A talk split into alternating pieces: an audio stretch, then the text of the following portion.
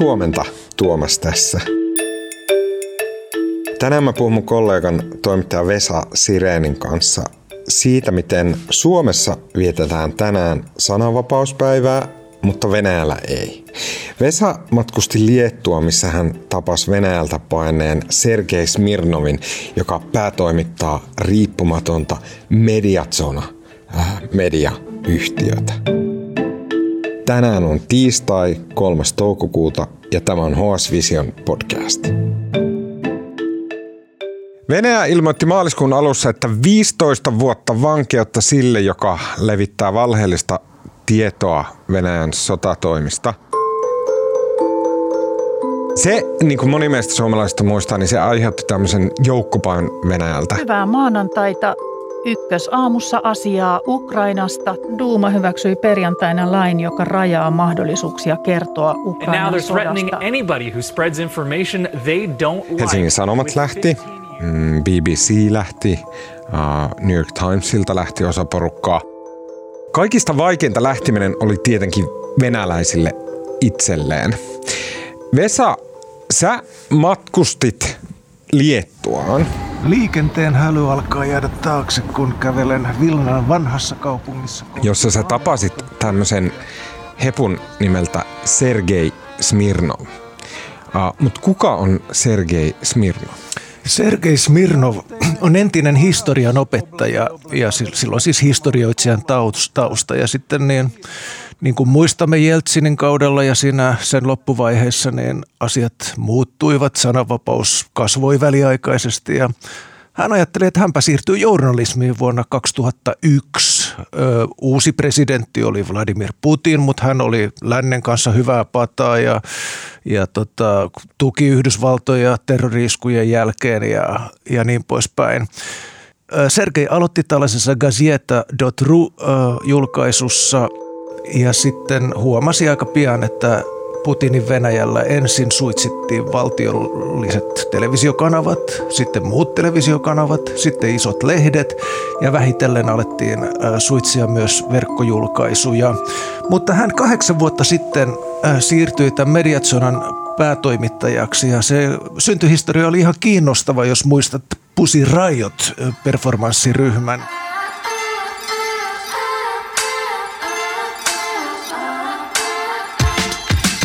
Pussy Riot, se on Wikipedian mukaan tällainen feministinen punk rock-ryhmä, joiden heidän symboli on se, minkä kaikki tietää. Se on sellainen tosi jotenkin pirtsakan pastellin värinen balaklava pipo.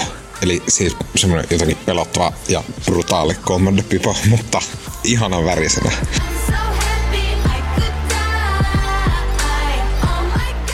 Tästä itse performanssista, mistä Vesa puhuu tässä, niin siitä on olemassa videotallenne, se löytyy YouTubesta. Tämä videotallenne on siitä oikeudenkäynnistä, jossa Pussy Riotin jäsenet tuomittiin vankilaan.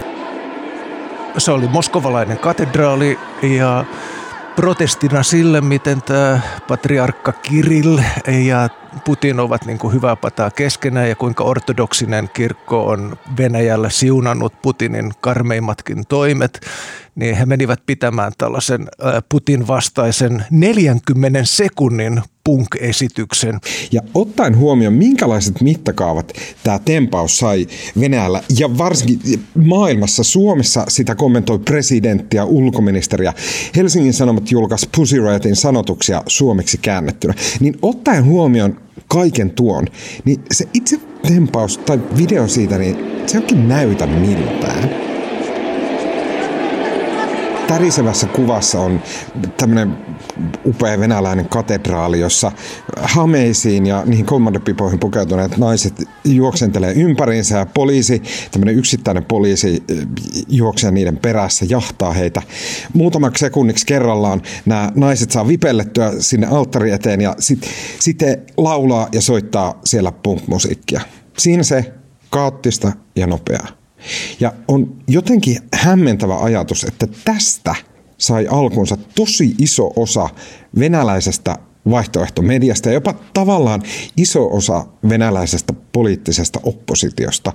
Kyllä, kahden vuoden tuomio tuli ja tämä oli 2012 ja tota, sitten kun he lopulta pääsivät vapauteen, niin he ajattelivat, että ve, täytyy kertoa venäläisille niistä vankilaoloista ja, ja sitä epäinhimillisyydestä. Ja heillä oli nyt hyvä verkosto lähteitä ja he pyysivät Sergei Smirnovin tämän projektin päätoimittajaksi.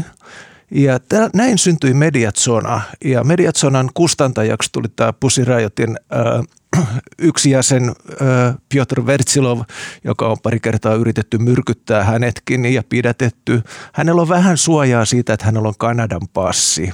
Ja tota, sitten näissä ensimmäisissä palavereissa todettiin, että ei vankila ei riitä niin kuin median aiheeksi, että otetaan koko paketti ihmisoikeudet, viranomaisten ö, väkivalta, kidutuksetkin ja sitten oikeudenkäyntien absurdius. Mm. Haluatko kuulla, mikä heidän metodinsa on tässä oikeudenkäyntihommassa? Se on ollut live-seuranta. Ja se tarkoittaa sitä, että niin syyttäjä sanoo jotain päätöntä, tuomari sanoo jotain päätöntä ja ne vaan kirjoittaa sen ylös niin kuin minuutti minuutilta. Ja tämä oli hirveän vaikeaa koska, sensoreille, koska niin ajateltiin, että no jos kirjoitetaan ylös, mitä syyttäjä sanoo niin kuin ihan oikeasti, ja niin kuin tuomari sanoo ihan oikeasti, niin tota, miten se voi olla kiellettyä? Mutta sitten kun ihmiset luki niitä minuutti minuutti seurantoja, niin syntyi pelkoa, inhoa, kauhua ja suurta tuohtumusta tietenkin, koska siellä on aika käsittämättömiä asioita tapahtunut näissä oikeudenistunnoissa.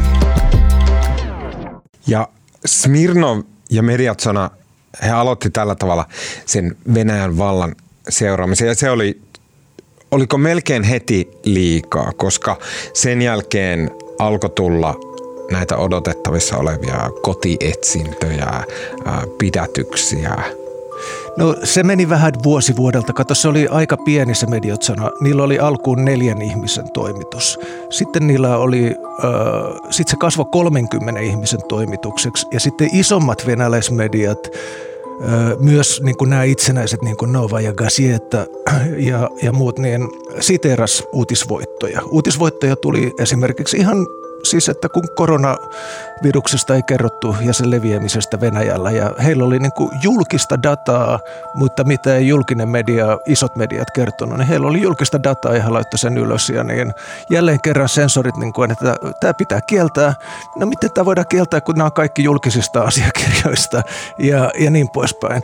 Ja pikkuhiljaa tämä sitten tämä ote tiukentui. Oli todellakin kotietsintä ja se katsoi, että että tämä on ihan Stalinin 30-lukua, että ne katsoo, että mitä kirjoja on hyllyssä. Että ah, täällä on toisinajattelijoiden kirjoja. Hmm. Niin kuin, eihän 90-luvulla enää puhuttu Venäjällä niin kuin toisinajattelijoista juurikaan. Hmm. Tai jos puhuttiin niin hyvällä, että niin jotkut, oli niin kuin, jotkut uskalsi sanoa jotain muutakin kuin NKPn virallisen linjan. Mutta nyt on yhä harvempia, jotka uskaltaa sanoa julkisuudessa muuta kuin putinismin virallisen linjan. Hmm.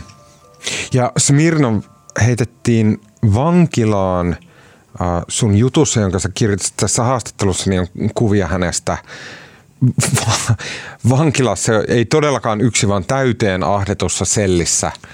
Joo, hän retviittasi vitsin, että eikö, eikö tämä nyt ole vankeustuomion paikka.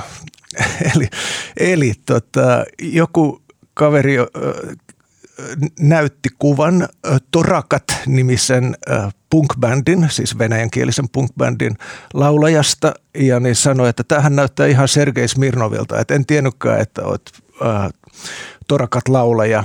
Mutta siinä kuvassa, joku twiittasi kuvan. Kuvan, jossa... Jossa oli tämmöisen jos, punk-bändin nimeltä Torakat, joo, laulaja. Joo, ja, niin ja sitten, kommentoi ohi menneet, hei, tämä näyttää ihan Sergei Smirnovilta. Niin. Ja tämä retviittasi sen vitsin ja siis sellaisenaan, mutta tässä oli catch.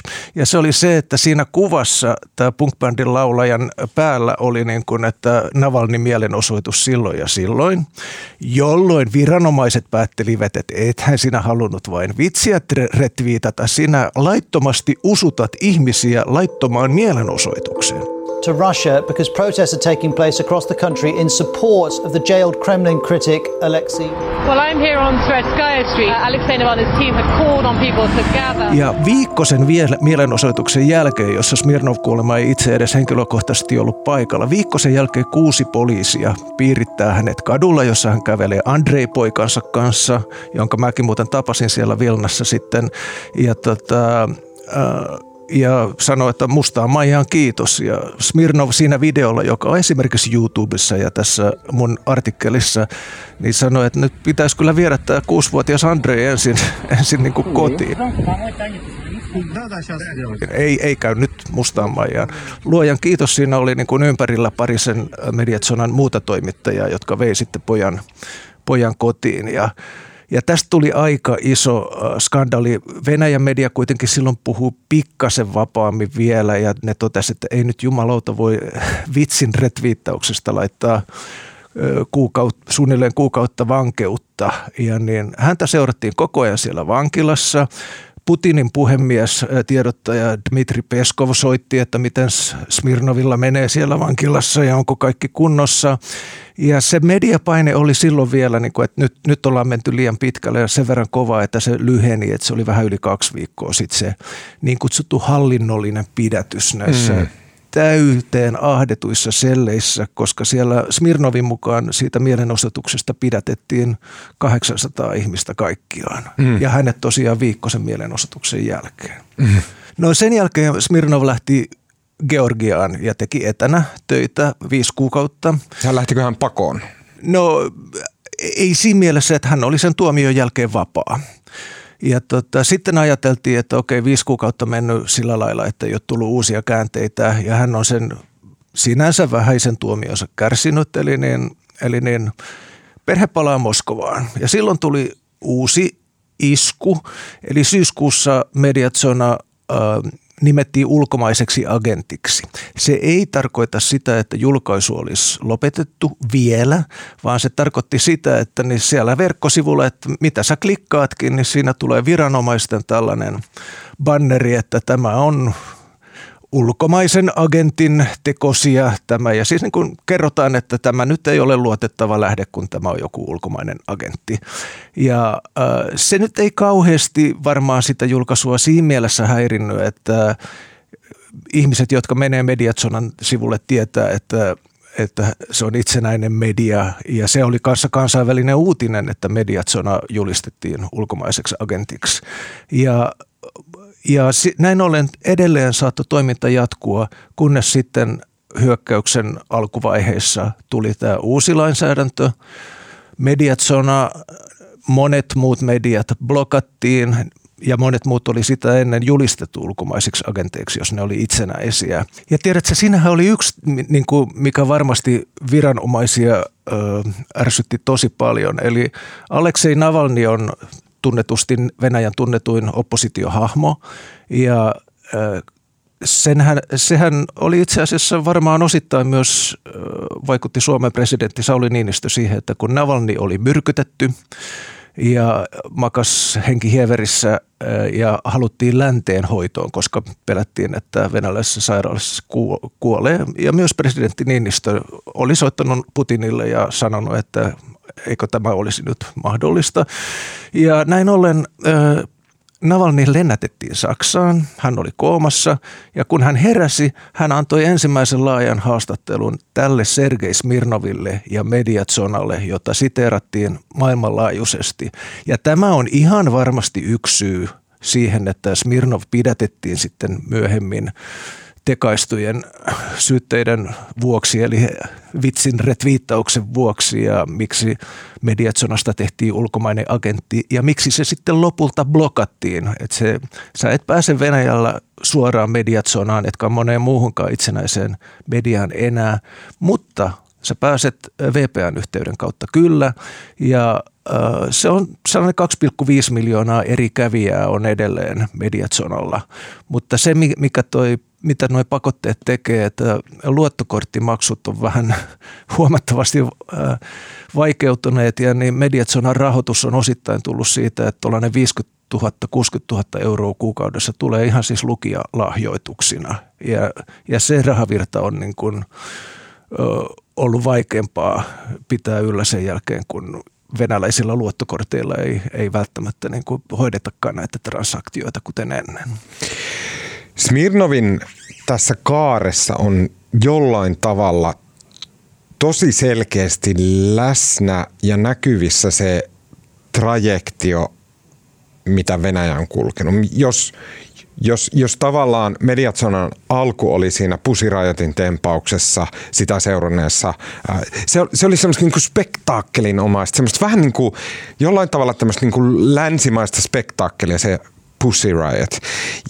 Ja, sitten sitten siitä syntyi Mediatsona ja siitä Smirnov pikkuhiljaa, pikkuhiljaa hänen elämässä rupesi olemaan läsnä niin kuin yhä tiukempaa, yhä tämmöistä niin kuin jotenkin surrealistisempaa vainoamista, missä puututaan just kirjoihin, jotka on hänen kotona ja sen, sen jälkeen puututaan mitä riitviittailla ja sen jälkeen hän onkin ulkomainen agentti ja näin ja se koko ajan se kiihtyy ja pahenee se tilanne siellä, kunnes sitten hänen on lähdettävä maasta. Ja nyt kun sä kävit Liettuassa, ja jossa Mediatsona pitää päämajansa, josta Mediatsona edelleen julkaisee, niin mitä Smirnov sanoi tästä Ukrainan sodasta? Mitä hän sanoi Venäjästä? Mitä hän sanoi Venäjän median tulevaisuudesta? Mikä oli hänen se niin kuin näkökulma tähän kaikkeen?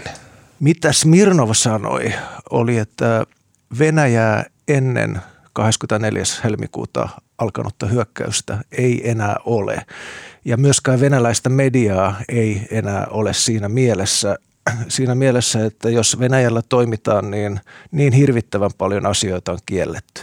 Sotasana oli yhdessä vaiheessa kielletty, mutta niin nyt, nyt he sanovat, siis virallinen linja sanoo, että Putin käynnisti vain eh, sotilaallisen erityisoperaation, mutta NATO-maat ovat laajentaneet tämän sodaksi. Mm. Ja, ja jopa ulkoministeri Lavrov sanoi, että sota on sotaa vihdoin ja tota, Smirnov sanoi myös aika toiveikkaasti, että hän olettaa, että Venäjä häviää tämän sodan.